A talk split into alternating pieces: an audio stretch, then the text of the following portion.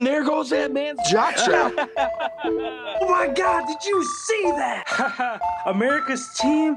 Yeah, right. Oh, baby, it's a big day in sports. There's nothing like battling it out with your teammates all season long to go win a championship. Green Bay's got it this year. Huge move for them. I think it's going to be a game changer. We have a lot to talk about this busy week in the sports world. Welcome to the In a League of Their Own podcast. In the League of Their Own podcast is brought to you by Golf Kicks.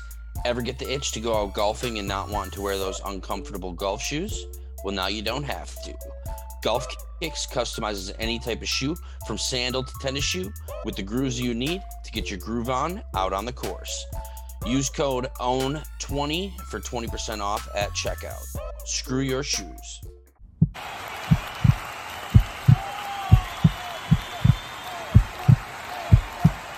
Hello, hello. It is Friday. How's it going, my dude?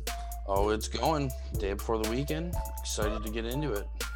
Yeah. Um bowl game is or bowl season is finally upon us as well. Some bowl games going on today. We'll be highlighting some of those as well in a bit here. Uh, before we do dive into our content, uh, as always, feel free to check out our so- socials down in the description link below Instagram, TikTok, Twitter. Uh, any breaking news outside of our three episodes a week, you can find those over there. For our audio episodes, uh, we are on Spotify, Google Podcasts, Apple Podcasts, anywhere associated with Anchor. You can find us over there. And as always, the five star ratings help us move up the charts. Um, and for our merch, you can also find that in the description below streamerloot.co. T shirts, sweatshirts, mugs, all that good stuff. You can find that there. Um, and for the just as a reminder for those who've already heard this, maybe you haven't yet, uh, we are doing a raffle this uh, holiday season for a mystery box uh, for a sport of your choosing NFL, baseball, or hockey.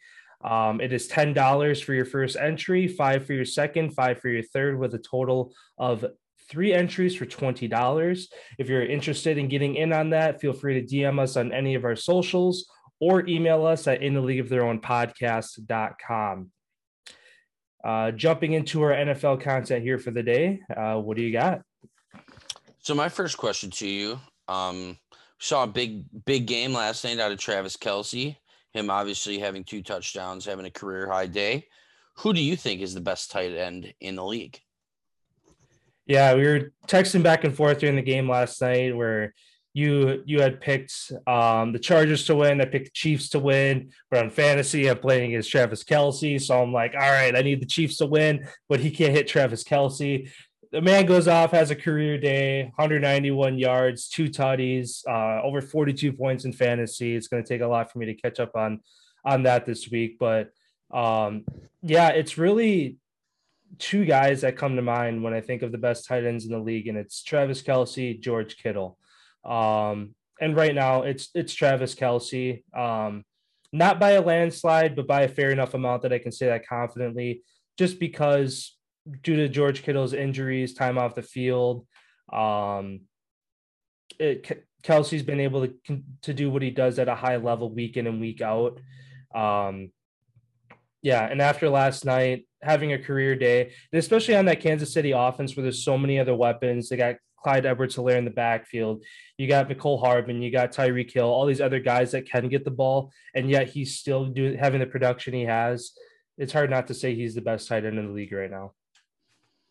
Yeah, I'm going to disagree with you on that. I'm going big Gronk. I think Gronkowski, hands down, is the best tight ends in the league just because of the fact one, he doesn't get the ball as much as like a Mark Andrews, Travis Kelce, George Kittle, just like you mentioned. He doesn't get the ball that much but at his stats are just unbelievable. Like looking at this year compared to Mark Andrews currently first. He's got 75 receptions on the year for 926 yards. Gronkowski has 38 receptions and he almost has 500. He's two yards shy of 500. He's got 498. So if you double that to the amount of receptions that Mark Andrew has, he has about 70 more yards at this point. They're both tied for touchdowns. Um, Dawson Knox is currently leading the league with eight, but I'd say Gronk number one, Kittle I'd put in that second spot, and Travis Kelce, like you had mentioned, I'd put him in that third spot. Um, just because Gronk, he's more of like a, a legitimate tight end, not like a wide receiver. He does a lot more blocking than he does catching. and every single clutch ball that Brady needs to convert is going to Gronk, and you never really see him miss catch. So, pretty interesting to see how that goes. And yeah, I think Gronkowski is definitely the best in the league. Yeah, um, I mean he's he's another guy to throw in there too. I was just kind of thinking of young and like potential for I don't know the next five to ten years, but also Gronk. He retired, came out of retirement, and basically picked up where he left off. So who knows how however long Tom needs him, he's probably going to keep playing pretty much. So, um, yeah, he's definitely another guy to throw into that conversation. That's for sure. Uh, my first question here for you: um, After the whole debacle down in Jacksonville, Urban Meyer is out as head coach. Uh, with the Jags firing him, who do you like taking over for him next season as offensive coordinator? Uh, Darrell or Darrell uh, Bevell uh, is going to finish out the season for him. That's a great question.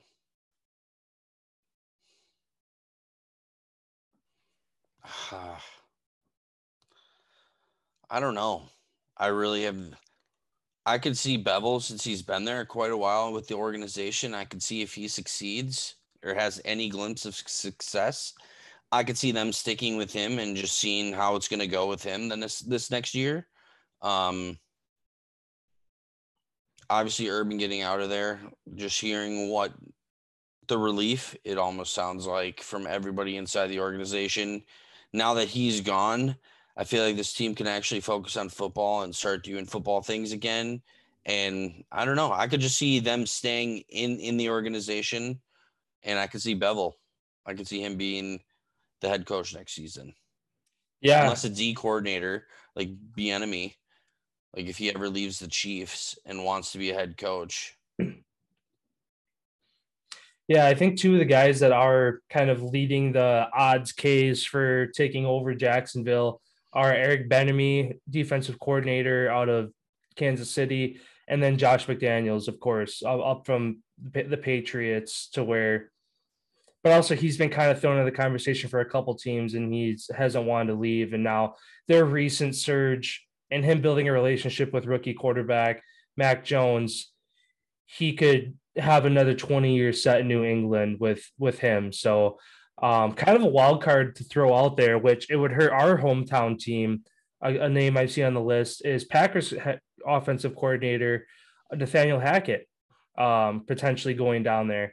Has, has had a lot of success in Green Bay over the past couple years. Um, built a really good relationship with Aaron Rodgers. Um, between the the change from McCarthy over to LaFleur, the offense really hasn't changed a whole lot as far as um, the production. If anything, with with LaFleur coming in, they, they might have went up a little bit just with the knowledge that LaFleur brings to the table. But like I said, it's a wild card. He's far, farther down the list. I think he's like eighth or tenth, eighth or tenth on the list as far as best odds to get the coaching position in Jacksonville. But um, just firsthand, I mean, looking at what he's done with the Packers over the past couple years, they definitely uh, be getting a good one out of him if he does decide to go down there. Yeah, absolutely. that's a that's a guy that I totally forgot about. That, like I said, it's a wild card. I think he's like plus two thousand and plus three thousand odds to take the position. So, because again, you have Aaron Rodgers, but also if Rodgers leaves, does that bump him up into the top couple couple guys conversation of all right, Rodgers is gone. This I see the direction this team is going. I'm jumping ship to go try to rebuild a different team. So yeah, but do you, that's always the question. Is like, do you think he wants to rebuild this late in his career? I don't even know how old he, he can't be. Like he's not old like Belichick or Andy Reid old, but at the same time, if you take on a position 38. like Hackett. Oh, Rodgers. Oh, I was saying Nathaniel Hackett as far oh, as. Oh yeah. He's a younger guy. He's yeah. a younger guy. I was talking Rodgers when you mentioned like Rodgers, like if he leaves, like where it's just like he, he ain't to rebuild. He ain't leaving. Yeah, no, I was saying a rebuild for Nathaniel Hackett. Like the mm. like for the success that he's had in Green Bay, does he want to jump ship and go to a Jacksonville to a team that he's going to have to rebuild? versus if he stays in Green Bay or takes Right. on a different coaching position like Pete Carroll's out in Seattle. That's a much better situation to inherit than Jacksonville, where If Russ stays, yeah, if Russ stays again, yeah. Mhm. There's a lot a lot of the a lot of these teams are really rolling on one I mean the starting quarterback or one or two key guys from being a playoff or Super Bowl contender to the bottom of the league in one year. right? Yeah. My next question for you: What player do you think deserves to be mentioned in the MVP conversation? Who currently isn't one of the favorited people to win? So I'm going to say outside of Tom Brady, Aaron Rodgers, Patrick Mahomes, Kyler Murray, Matt Stafford. Outside of those six, who do you think is deserving to be in the MVP conversation? Yeah, I'm going to circle back to what we talked about on Wednesday. Cooper Kupp again, leading, loo- looking for that triple crown this year as a receiver, first time in f- 16 years that a receiver would be able to do it.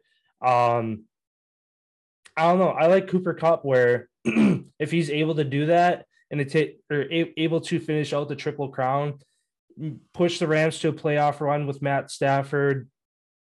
Um, all it takes is a couple bad games out of these guys ahead of him to boost him up the list of the MVP conversation.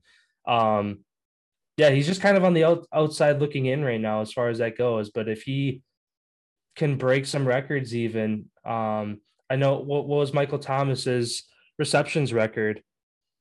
Um, that was like that was broken the two years ago. So where I don't know if he's got to be close to on pace for breaking that given they do have an extra game this season, so that helps him. But even in a 16 game season, I think that it's possible for him to break that too. 149. And he's at what 102? He's a uh, 100 something. 113. 13. Yeah. So over three, he needs four more weeks, He, yeah, he needs 30 some catches which is easily doable for him. over the regular season. Over the next, how many games left? Three. Four. it's week 15, 15, 16, 17. Yeah, four weeks left. Because we play the Ravens, we play Vikings, and the Lions. And Cleveland. Browns on Christmas. Yep. So he, oh yeah, he, he's getting it for sure. Yeah. So again, with the with the season he's having, if he's able to do the triple crown and on top of it break Michael Thomas's like receptions record, like I don't know. Again, if sports betting was legal in Wisconsin, I'd be throwing some money on him right now.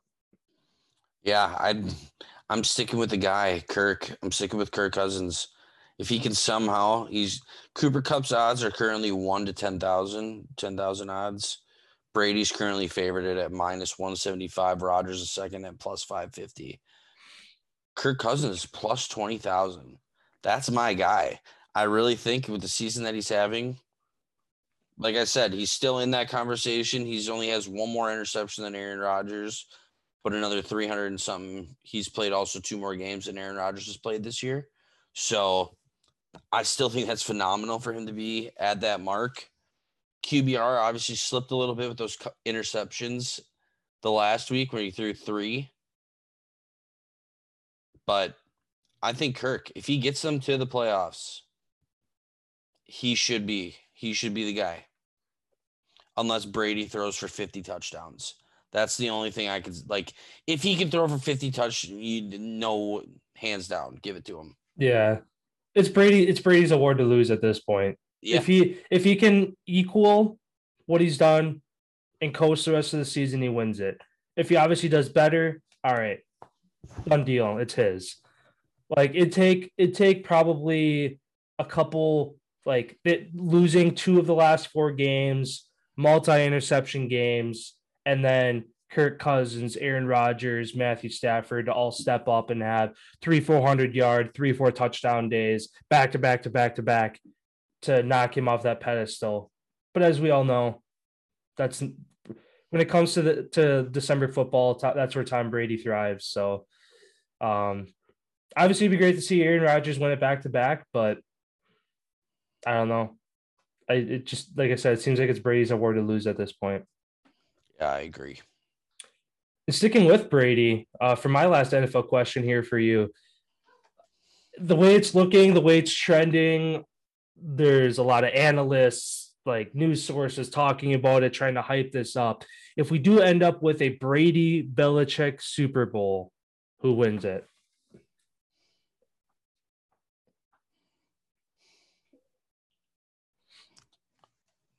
I'm going to go with the Pats just because one, there's a couple reasons. One, Bruce Arians is underneath from the Belichick tree. So he kind of already knows what he's all about. He knows what Tom's all about. He knows what Gronk's all about. He knows what AB is all about. He knows what a lot of those guys are about, especially being an older guy and them having a lot of vets on their team them almost beating them already earlier in the season when Mac Jones didn't know anything about the NFL yet at this point. Now we're this getting this late into the season where the Patriots look like a train rolling downhill. Um, it's going to come down to the defense, and New England's defense is way better than Tampa Bay's right now. Like at this point, obviously, if Tampa continues to peak and they can look like the team that they did last year, where they completely shut down the Chiefs in the Super Bowl. Like that's a really good defense. They have the players and the pieces to do it. Just like there's a couple other teams outside that conversation as well who have the defenses and the offenses aligning up to be able to actually do it. But I'd say New England. Yeah, I agree with you 100%. Like when I when I like came up with this question and was thinking like over the past really 24 hours about it like uh like kind of going back and forth a pros and cons list like I, Brady's the goat like no no questions about it but Belichick is not going to let Brady beat him twice and I'm pulling it up here trying to find it. Where the heck are the oh, Patriots Colts that's who they play. Because I'm just curious to see if this checks out. Oh, never mind. I was checking to see if when the Patriots went on because they're on their what one, two, three, four, five, six, seven, seven game win streak. If their loss to the Bucs was their last loss, but it, the Cowboys beat them in overtime 2 mm-hmm. weeks later. Um, but yeah, kind of going back to that, it was, it was a Sunday night game. Um, back earlier in the season, week four, um, very low scoring game. Um, again, Brady ended up winning it. Really came down to the uh, Patriots missing a kick at the end, too. Um, and like you said, Patriots defense is better right now. Mac Jones has looked phenomenal. Bill always has something up his sleeve. I mean, in that game, to hold t- that Tom Brady offense to under 20 points, that's that's impressive. And I think that if they do both meet again in the Super Bowl, he has more up his sleeve. Um, yeah, so I agree with you. I think Belichick gets his revenge, and who knows if the if the Patriots win the Super Bowl, then it's the start of another dynasty in Mac Jones in New England for another 15, 20 years. Yeah, currently as we sit, Patriots have the number one overall defense in the league followed by the Broncos, Bills, Cardinals, Panthers throughout the top five.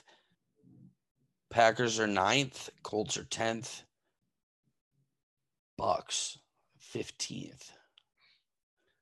Just like we said, their defense has been a weakness this year, especially for the teams that can air it out against the Bucs. That's been their weakness this year. Like the is, Bills last week. Yep. Mounting their comeback. Yeah it's going to be a lot like like we said so many good games with a lot of you know inclinations with playoff seedings who's going to be going you know staying afloat who's going to be going home who's going to be taking that slide it's going to be a real interesting weekend of football it is and then speaking of our packers this weekend um we're going to bring on our NFL insider for the Green Bay Packers. John, how's it going? How's it going, guys? Oh, it's going. Yep, so you're going to have a good one. Good one this Sunday. Yeah, you want to fill us in a little bit about what's all going on? Sure will. last time these guys played each other was 2013. Packers end up winning 1917. This year we got the Packers 10 and 3 with the Ravens 8 and 5. Injuries have um, hurt hurt both teams, but more Ravens have been decimated with injuries this year. Um, Packers are favored by five and a half, um, 43 and a half over under. Um, Who do you think is going to win? The, who do you think is going to win the game this weekend? well, I believe I believe um, that bad man is going to end up uh, taking control of this game. I I think uh, Baltimore doesn't have enough offense wise. Their defense is stellar. Going to stop the running game of the Packers, but you got Aaron Rodgers left, and it's going to be all him. I, I'm I'm thinking uh, Packers is going to take this one like thirty to twenty. Sounds good. Sounds good. And then you were talking about the injuries. You want to update us a little bit on on those? Yes, we got uh, Kenny Clark. The Packers just put on the COVID list, um, and on the other side, uh, Chuck Clark. Uh, they put on the COVID list. Uh, otherwise, there's like uh, 11 guys that didn't practice today for the Ravens. Um, we'll know more probably before game time. Uh, time decisions. Lamar's didn't practice. Uh, Huntley got the Tyler Huntley got the starts, the reps in practice. Um, if Lamar's not ready, Huntley's there, and how he did last week, uh, he did okay. So I think Ravens will be ready to go.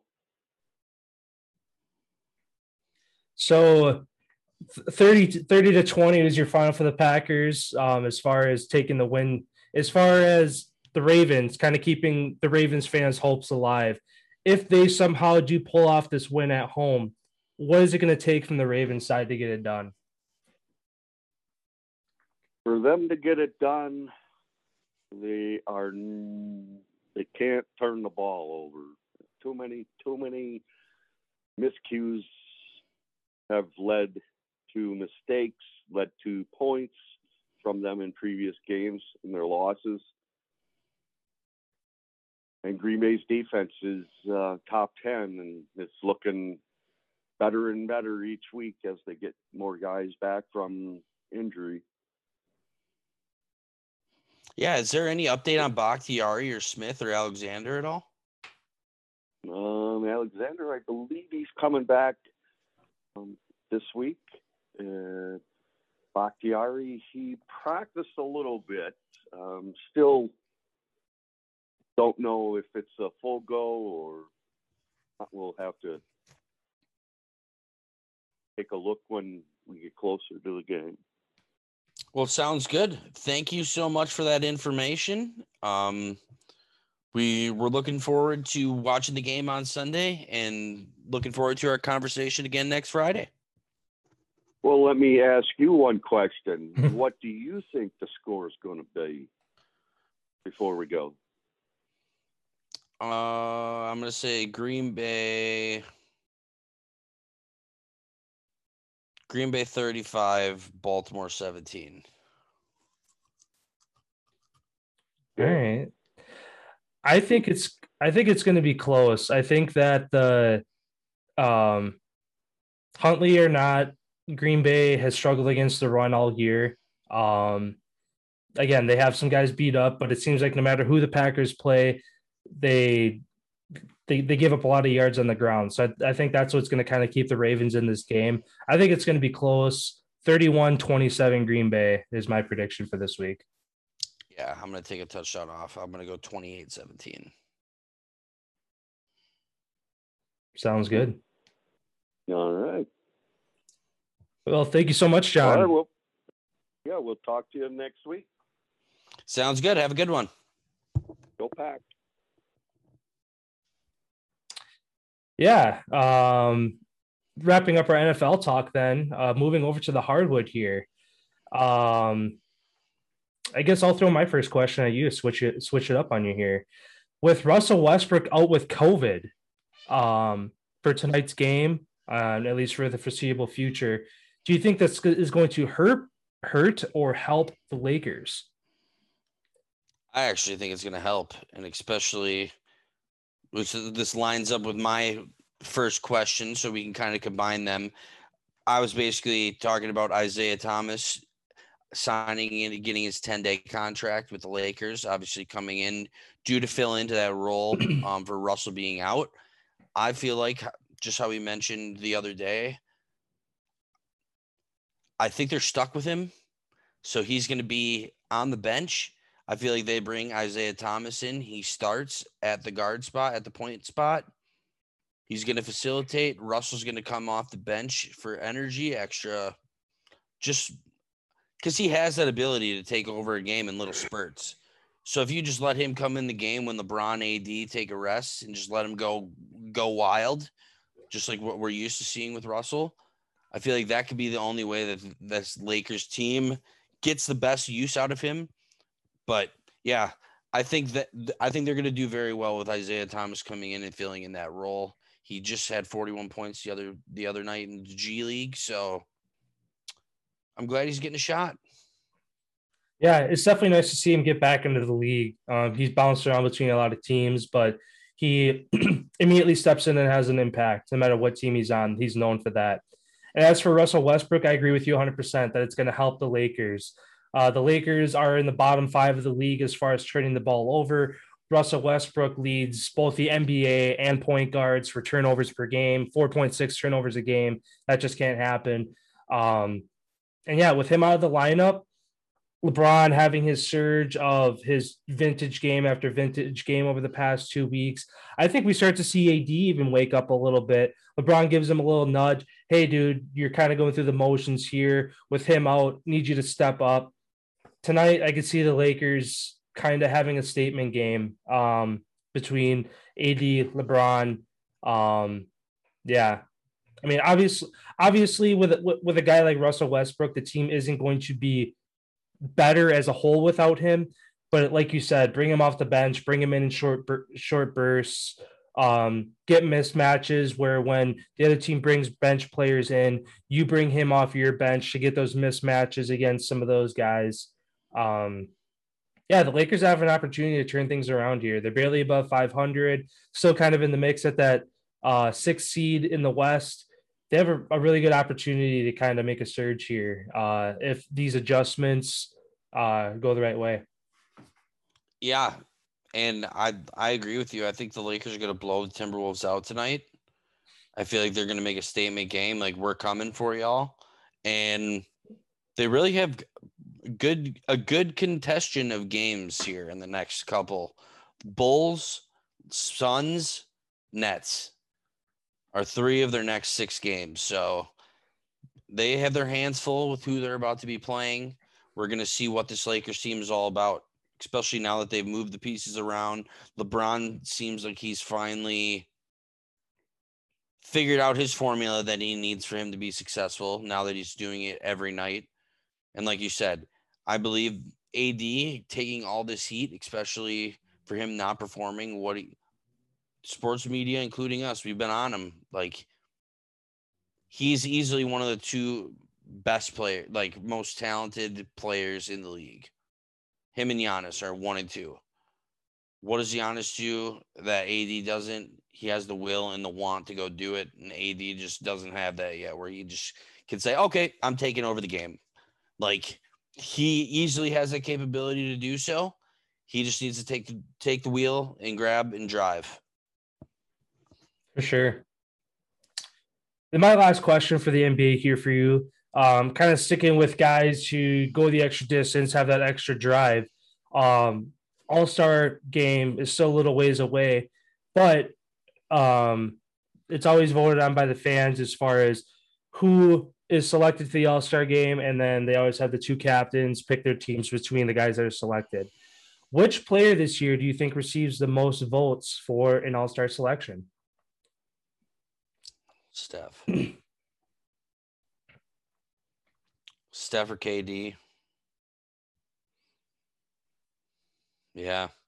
I feel like people are almost past the point of like LeBron, LeBron, LeBron, LeBron, where it's Steph, Steph, KD, Giannis. But I don't know. A lot of people love Steph. He's a really likable guy. So I feel mm-hmm. like it's mm-hmm. Steph.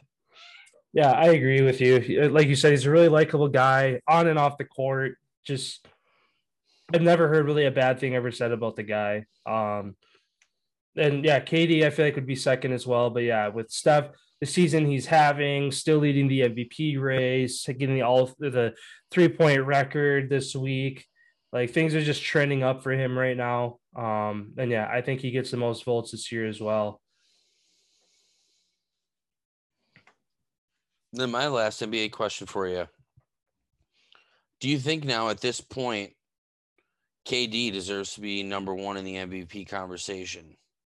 Especially after his last four games since James Harden's been out. Nets 4 0. He's had 31, 51, 34, 34, playing all but three minutes total in all the games. Yeah, I mean, as good as of, a season Steph is having, he has other contributors on that team to lean on. Uh, Draymond Green, um, guys off off the bench. Uh, Jordan Poole has been having himself a year. Um, I mean, obviously, that team would would they be first in the NBA without Steph? Definitely not.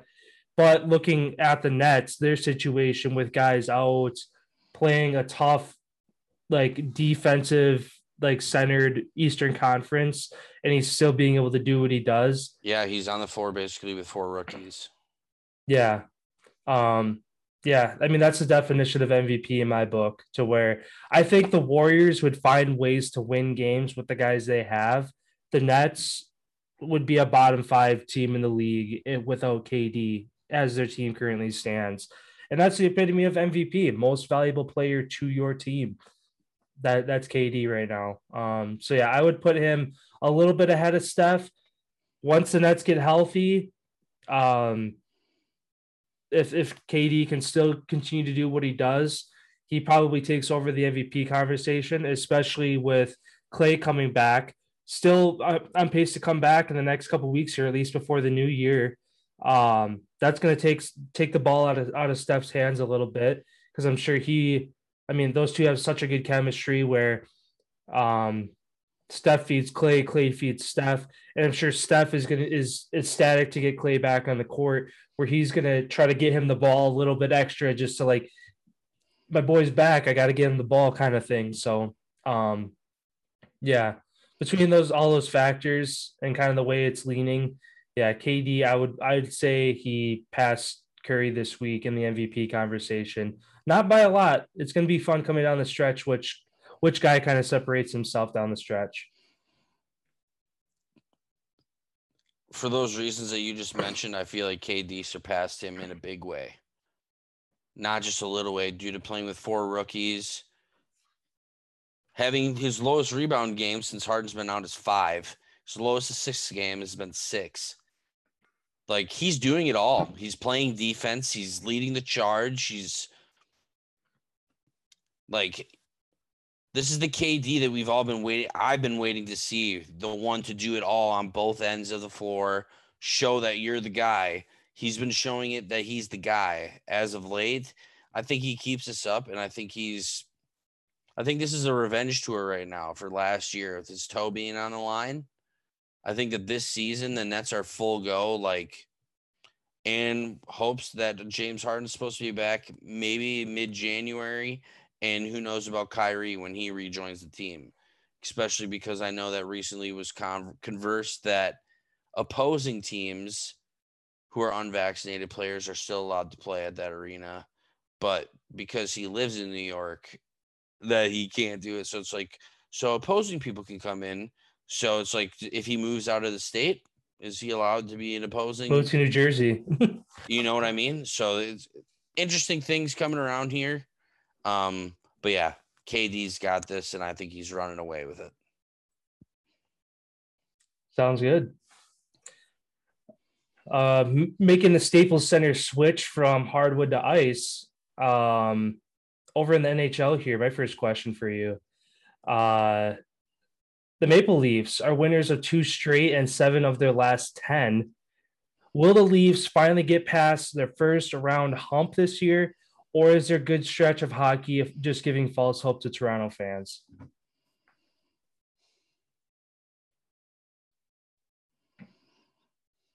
It really all depends where they're going to finish. Just because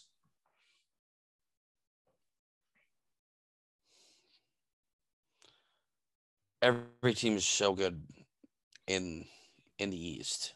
Like there's so many good teams that are in the East that even if you're playing bottom end teams, that's going to be your best chance to win. For just how the top three in basically each division has separated themselves in the Metro and the Atlantic at this, like there's six dominant teams in the East. Bruins, we still don't know yet because they still have a couple games to make up yet.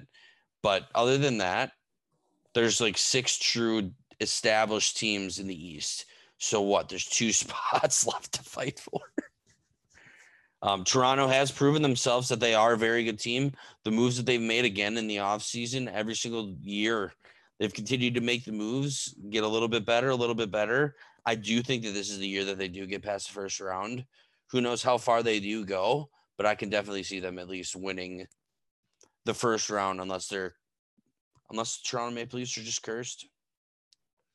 Yeah. I mean, right now at the second spot in the East, I mean, t- tied with Tampa, but Tampa has a game in hand. So that's kind of why, why they sit second in the East right now. Um, it like as much as you want to be a high seeded team, it can also be shaky because if you're a high seeded team, you're playing a low seeded team. Now, is that low seeded team there because they've hit a bad stretch of hockey and fell down the ranks? Or is it a team getting hot that was on the outside looking in that snuck in that as a one seed, a two seed, do you want to play a team that's played really good hockey for two, three weeks to end the season and secure themselves a playoff spot? Um, yeah, I mean, I, I I like Toronto getting past that hump this year. Just, I mean, as a fan of any sport, it's good to see a team break any bad trend. Um, they have the right pieces to do it. Again, they've been playing really good hockey as of late. Yeah, I'd like to see them get past it too this year. But like I said, it depends on who, obviously, depends on who they play. And once it gets to playoff hockey, every team is a good team. You've outlasted the other half of the league when it comes to that point. Um, like I said, it all depends on if the team they play is hit a bad streak and fell down the ranks, or if it's a team that got hot and snuck in. Uh, but yeah, we'll see. Sounds good. Then over to my first question for you. Um, Wednesday, kind of asked you about the Canadian teams with the jerseys being thrown on the ice. Last night, another casualty. This time, an American team, New the New Jersey Devils, um, lost against Vegas Golden Knights last night. Uh, video surfaced earlier this afternoon of that happening last night. Looks like it's jer- jersey throwing season this year. Uh, when you just hate your team, you just take off your jersey and just launch it over the glass. Um, who do you think is the next club to have a jersey on the ice? I'm looking at one matchup tonight, and I don't know if to, off the top of my head because I know for um, the Canadiens Flyers game, was that two was that last night or two nights? That ago? was yesterday. They didn't have fans in the arena. Is that all Canadian teams? I believe so. Montreal is the one that's like above, like stricter than the rest. I know that they were 50% capacity. The rest of Canadian teams. And I know Montreal said that they were going with zero. Okay. Well, if they, I mean, as long as there are fans in the arena tonight, because obviously, if there's no fans in the arena, there's nobody to throw a, jersey on the ice. The matchup I'm looking at tonight, where we could possibly see another one get thrown on, Capitals visiting the Winnipeg Jets, seven o'clock tonight. Um, Capitals again, top team in the Metro. Ovechkin's rolling. Um, I could see the Capitals getting a, a blowout on the road. Jets fans upset with how their team played, and we could see Winnipeg throwing one on the ice tonight. Um, none of the other games tonight are really giving me those kind of vibes. Otherwise, tomorrow, um, If the Flyers lose to the goddamn Senators, there will be Flyers jerseys on the ice. I I was just looking at that game too. Um, that one or well, the Canucks. It, the the Canucks already threw one on the ice, right? Correct. And Okay. Toronto did as well. Yeah. So then, yeah, two games either tonight. It's going to be Capitals Jets or tomorrow. If the Senators do come into Philly, yeah, I could see that happening as well. Yeah. I don't know who it's, who it's going to be. If the Penguins lose to the Sabres tonight, I could see that happening. Don't think the Jets going to happen. Um, yeah, I'm gonna go. I'm gonna go with. I think the next team. It's either going to be Philly or Pittsburgh, one of the Pennsylvania squads. Just because their fans are just so ruthless, and they love hockey. Yeah. All right, going to my first NHL question here, or excuse me, it's your turn.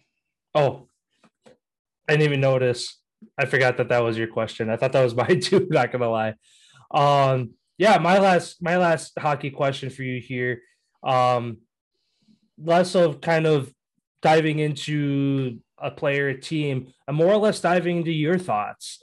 Having played the game of hockey as long as you did, what would you say is the toughest skill to master on the ice?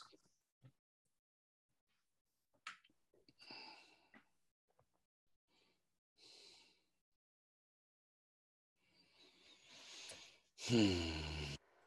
Whether it's overall skating, puck yeah, control, I, I wouldn't anything. say. I wouldn't say a certain skill is the most difficult thing. I would say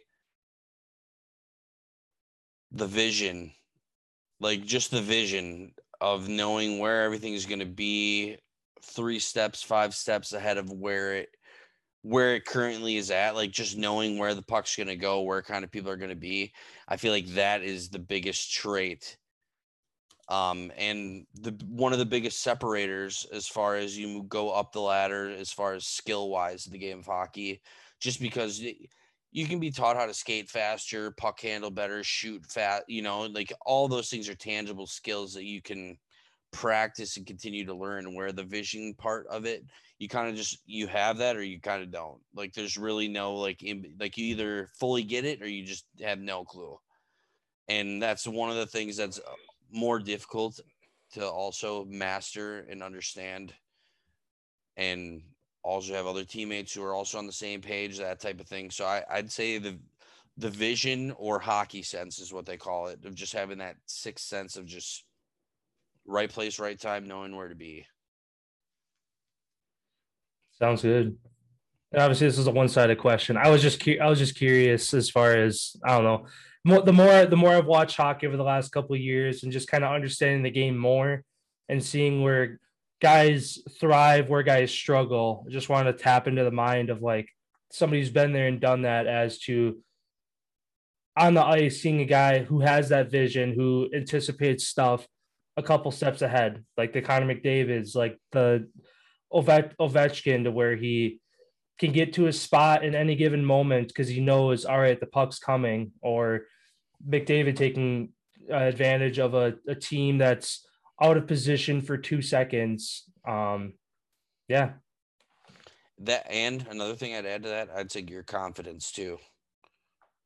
Like keeping that as even if keel as you can because you the highs are really high and the lows are very very low, and just to be on that even keel where every shift you really never know what's you know kind of just playing one shift at a time and not really focusing about anything other than that at that like is there ever a given time where you go on the ice uh, on a on a shift where you think you're going to score a goal more like than a previous shift? Like to where yeah. like and like the ice tilts a certain way where it's like you're sitting on the bench and you're like you have that itch. It's like next time i'm back on the ice like i'm either setting up somebody or i'm hitting in the, the back of the net myself. Like do you feel the game tilt that way sometimes? Or is it just every shift is the same and it's just a matter of the cards aligning the right way that it just happens when you're on the ice at that time? No, you can definitely feel it coming. Like you, the the end, the ice tilts so much it's never really been. The only time it's ever really balanced is off of the start of a game or start of a period. That's kind of where the where you know you get 20 minutes off the ice, you're sitting in the locker room, and you get to come back out, and you're basically restarting all over. Those are really the only two mo- three moments really the puck drops of the first, second, and the third where it's actually pretty much dead even. Other than that, you can really feel all these guys are just skating way faster than us. Like we just feel pinned. We're stuck in our end.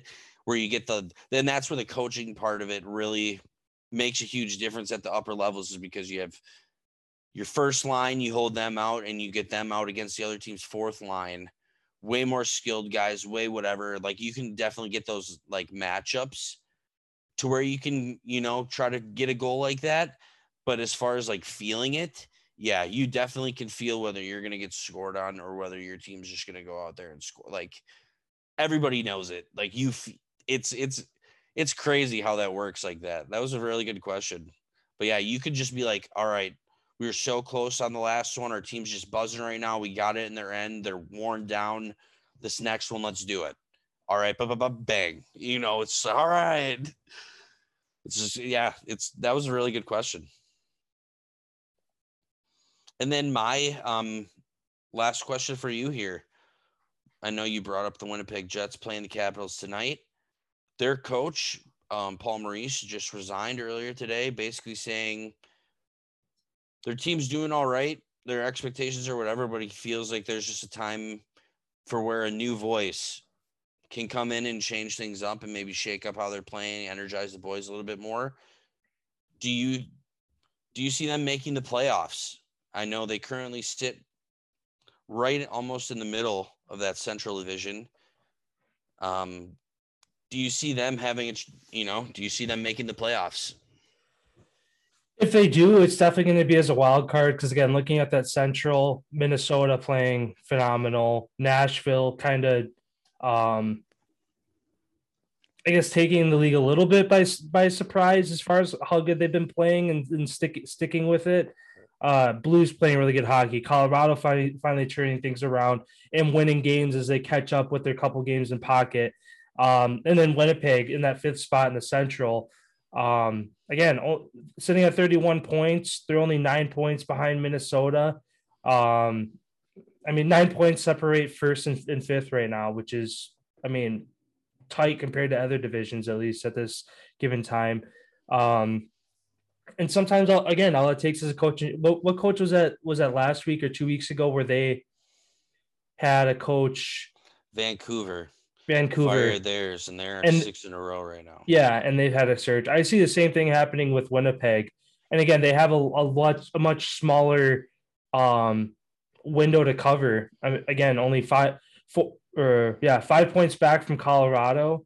That's three, four games that they could, if they continue their streak. Again, Colorado's having themselves a good streak too. They lost last time out, but they've won seven of their last ten.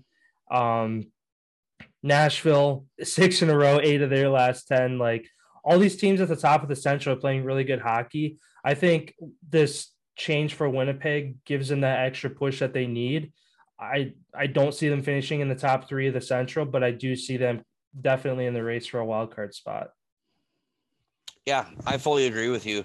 Um, how they play, their team style fits perfectly with how the Central and the Pacific, big, heavy bodies, and that's how they're going to get there is by their defense and by their goaltending. Connor, Connor Hellebuyck is a hell of a goaltender. He's basically kept them in it years past when they've made the playoffs. I feel like we see a surge from them, like you said, coaching change. Sometimes it's not even the coaches doing bad. Sometimes it's just a change. Like a, a simple change is all that needs to be made for a new outlook, a new whatever. Like you said, I feel like this team rolls after this coaching change. I can see them getting in I think that they get in. Sounds good. Then over to our other category question. Um, this weekend, um, Jake Paul. Um, I guess kind of circling back at uh, weeks ago, we talked about him fighting uh, Tommy Fury Fury Fury had an injury. Um, he forfeited or backed out of the fight. Tyron Woodley, who's been staying conditioned, keeps training, wanted a rematch. He takes his spot, and tomorrow, um, they get their their rematch um, from just a couple months ago or in the spring. I can't remember when their last fight was. It was this year, so like it, it wasn't too long ago. Um, do you see Jake Paul staying undefeated this weekend, or will, will Tyron Woodley hand him his first loss and get revenge? I hope Woodley wins. He's been training for a while, especially because he wanted to become a boxer just as well as as Paul has. But I don't think he gets it done. I hope that he gets it done, but I think Paul's going to beat him. Just as hard as that guy trains and shit, man. Like a lot of people just think that he's just doing this to make a mockery of the sport and all that type of shit. Like he actually works his ass off. Like he went moved to some other country and trained with all these fucking guys in this mountain for a long time. Like, he, this kid's dedicated. I give him that. He works hard. Hard work, dedication usually equals success. So I think Jake Paul wins this one, even though I'd like to see Woodley knock his ass out. Yeah, I agree with you 100. percent It'd be nice to see him finally get a, a notch a notch against him, but the cards are just falling right for Jake Paul, where he beats Woodley twice in one year. He stays undefeated. That opens up for him to get the respect to fight Conor McGregor, uh, uh, Tommy Fury, um, if if they decide to circle back around to that matchup. Um, some of these other guys like Dillon Danis, who keeps calling out Jake Paul to fight him, who is a better fighter than anybody that Paul's ever fought yet. Um, yeah, if he's able, if he if he's able to get it done this weekend, um, that again that opens up him to be able to fight a lot of these other big guys. And like you said, early on, it, it seemed like he was making a mockery, and it was just like he was picking and choosing who he fought because he knew he could beat them with the right conditioning, things like that. But I mean, the guy keeps winning. Like it's hard. It's hard to. It, it's hard to to go against him and say, "Oh, it's all it's all for show." When he keeps winning, if it was just for show to him, if it was just about money, he wouldn't care about winning. He's getting paid, win or lose. But like you said, hard work, dedication. Um, he seems like he's taking it seriously. So, yeah, Paul wins, but like you said, be nice to see Woodley knock him out. Then on to my last question here. Last night, the Wisconsin Badgers women volleyball team ended up beating Louisville three sets to two in the semifinals and will advance. Nebraska ended up beating number three Pittsburgh three to one. Wisconsin and Nebraska battle it out on Saturday for the championship. Do the Wisconsin Badgers win? Or does Nebraska knock off number two, number three, and number four to win the NCAA tournament?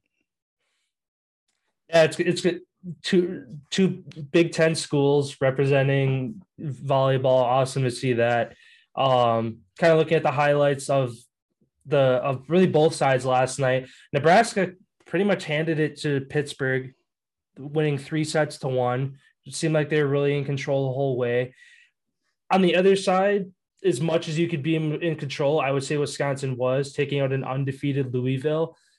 I mean, got to roll the W. I mean, taking out taking out an undefeated team, that pressure coming in, knowing that this team has never lost uh, lost a match this year.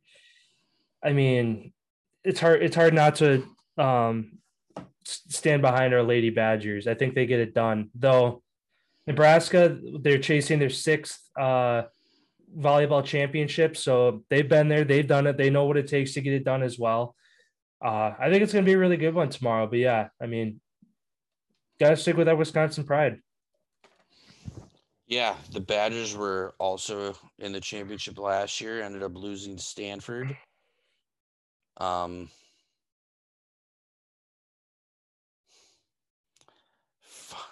this is going to be a really good game to watch. Like both teams, big, big ladies on the front, fucking power in that ball. Like this is going to be a, a, a, game for the ages. obviously, I'm going to stick with the W. Go Badgers, go. Um, 3 1. Three sets to one. I don't think this goes five. Sounds good. Yeah, Yeah, and Nebraska, though, shout out. What a trip for them to get here. yeah, for sure. Um, wrapping two, beating number two Texas three to one, number three Pittsburgh three to one, and now you're playing number four Wisconsin. That's their last three matches: number two, number three, and now number four. And the Badgers have had an e- kind of an easy roll. Played Minnesota, Wisconsin. We played UCLA, who's 13, three out of them. Minnesota, who's 12, three out of them. Then yesterday you get the one. But yeah, big weekend. Yeah. Speaking of a big weekend, finally getting rolling with some bowl games here. Um, actually, I didn't even look yet. For for uh, kind of to catch everybody up. Uh, last episode we um we kind of implemented a fun segment where we'll be doing a coin flip generator to kind of pick the winner of Middle Oh. Tennessee. yeah. Um, I saw dude this guy. Did you see the bet that that guy put down? no, I didn't. Some guy because it's bowl season. Bleacher Report posted it. Five cent bet. It was 186 million odds. You picked 26 bowl games, all money line.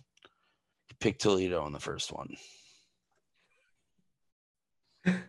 He would have won like eight hundred and sixty-six thousand dollars, something crazy off of five cents. But he lost the first one. Yeah. And speaking of losing the first one, so did our coin. Um, we we're we're flipping a coin for all uh 44 bowl games here to see kind of how the coin does. Um, and if just at random odds, if it picks a team favored, if a team that is favored to win loses. Toledo was 10 point favorites in, in this one. They lost 31 24. That game just finished up not too long ago. The other game tonight that we predicted uh, in the Cure Bowl, also an upset. The coin predicted Northern Illinois or um, over Coastal Carolina. Coastal Carolina, who was 10 point favorites, are now 12 point favorites. Uh, game kicks off here in a, uh, about an hour. Well, hour from now, our time, four o'clock. But by the time you guys listen to this, the game will be over with. Um, so yeah, we'll see if the, the coin is over two to start the first two games here. But uh, the rest of the games this weekend, uh, we have six more games for the coin to predict. The first, the Boca Raton Bowl, Western Boca Kentucky, Raton. Boca Raton, Rat, Raton, Boca Raton, um, Boca Raton Bowl, uh, Western Kentucky, uh, eight and five, Appalachian State, ten and three. Appalachian State is two and a half point favorites. Uh, the way we're doing the coin here again, uh, the away team is heads, home team is tails. Let me pull up the generator here quick and see what we're looking Yeah. at. If you just want to keep this screen up, I'll read the. I can do the thing, and we can. You can just flip it, and we so we can get them all. Yeah. All right. First up here, Western Kentucky, Appalachian State. Let's see who wins. Western Kentucky with the upset.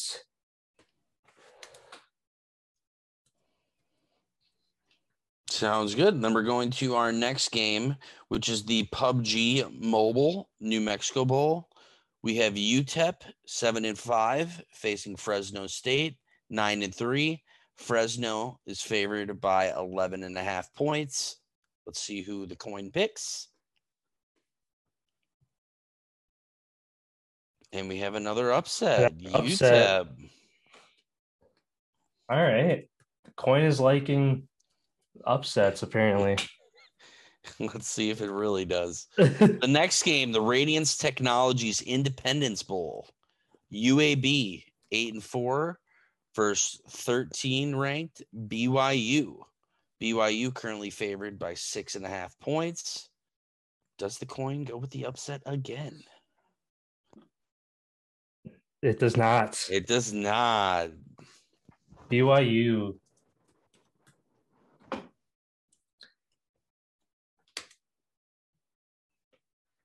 Next game, Lending Tree Bowl. We have Eastern Michigan and Liberty, both seven and five on the season. Liberty's favored by nine and a half points.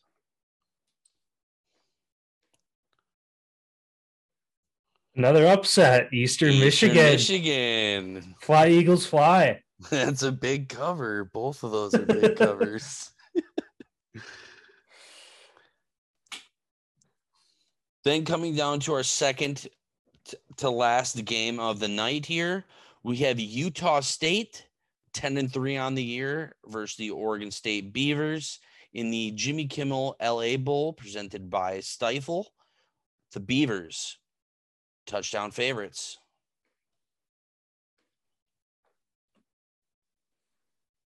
Oregon State. Oregon State.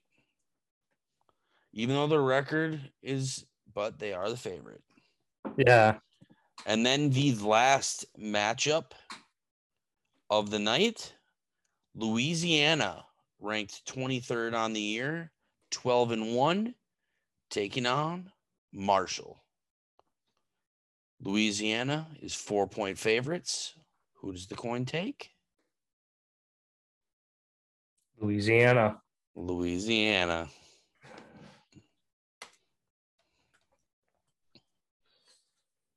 Sounds good. So yeah, the coin is uh 0 1 to start Well, here. I guess I guess we could do the two on Monday that are going to be before our episode goes up quick too. Oh yeah, good call, good call. Let me bring this back up. And that last one was the R+L Carriers New Orleans Bowl, by the way. The next two, Old Dominion and Tulsa, both six and six on the year, face off in the Myrtle Beach Bowl or Myrtle Myrtle Beach Bowl, presented by TaxAct. that was a tongue twister. It- it is. Tulsa is favored by nine. All right. And we got Old Dominion with an upset over Tulsa.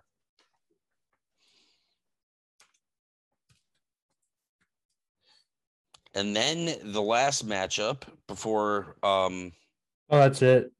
There's only one well, game. There's yeah. Oh shit. Yeah, there is one because that other was on Tuesday.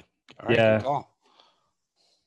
Yeah, sounds good. Then that's eight. Wait, one, two, three, four. Yeah, eight, eight bowl games going on that have not been predicted yet. Coins out to an 0 1 start.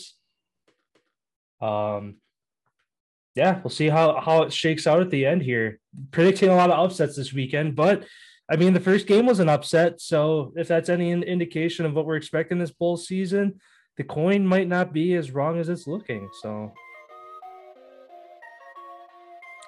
yeah, Yeah. Sounds good. Yeah, yeah. Hope everybody has a great weekend. Like we said, a lot of action, college football bowl games, NCAA volleyball tur championship tomorrow, games on Sunday.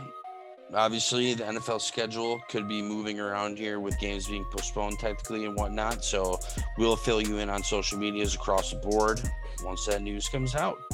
So have a great weekend, everyone. We'll see you guys on Monday.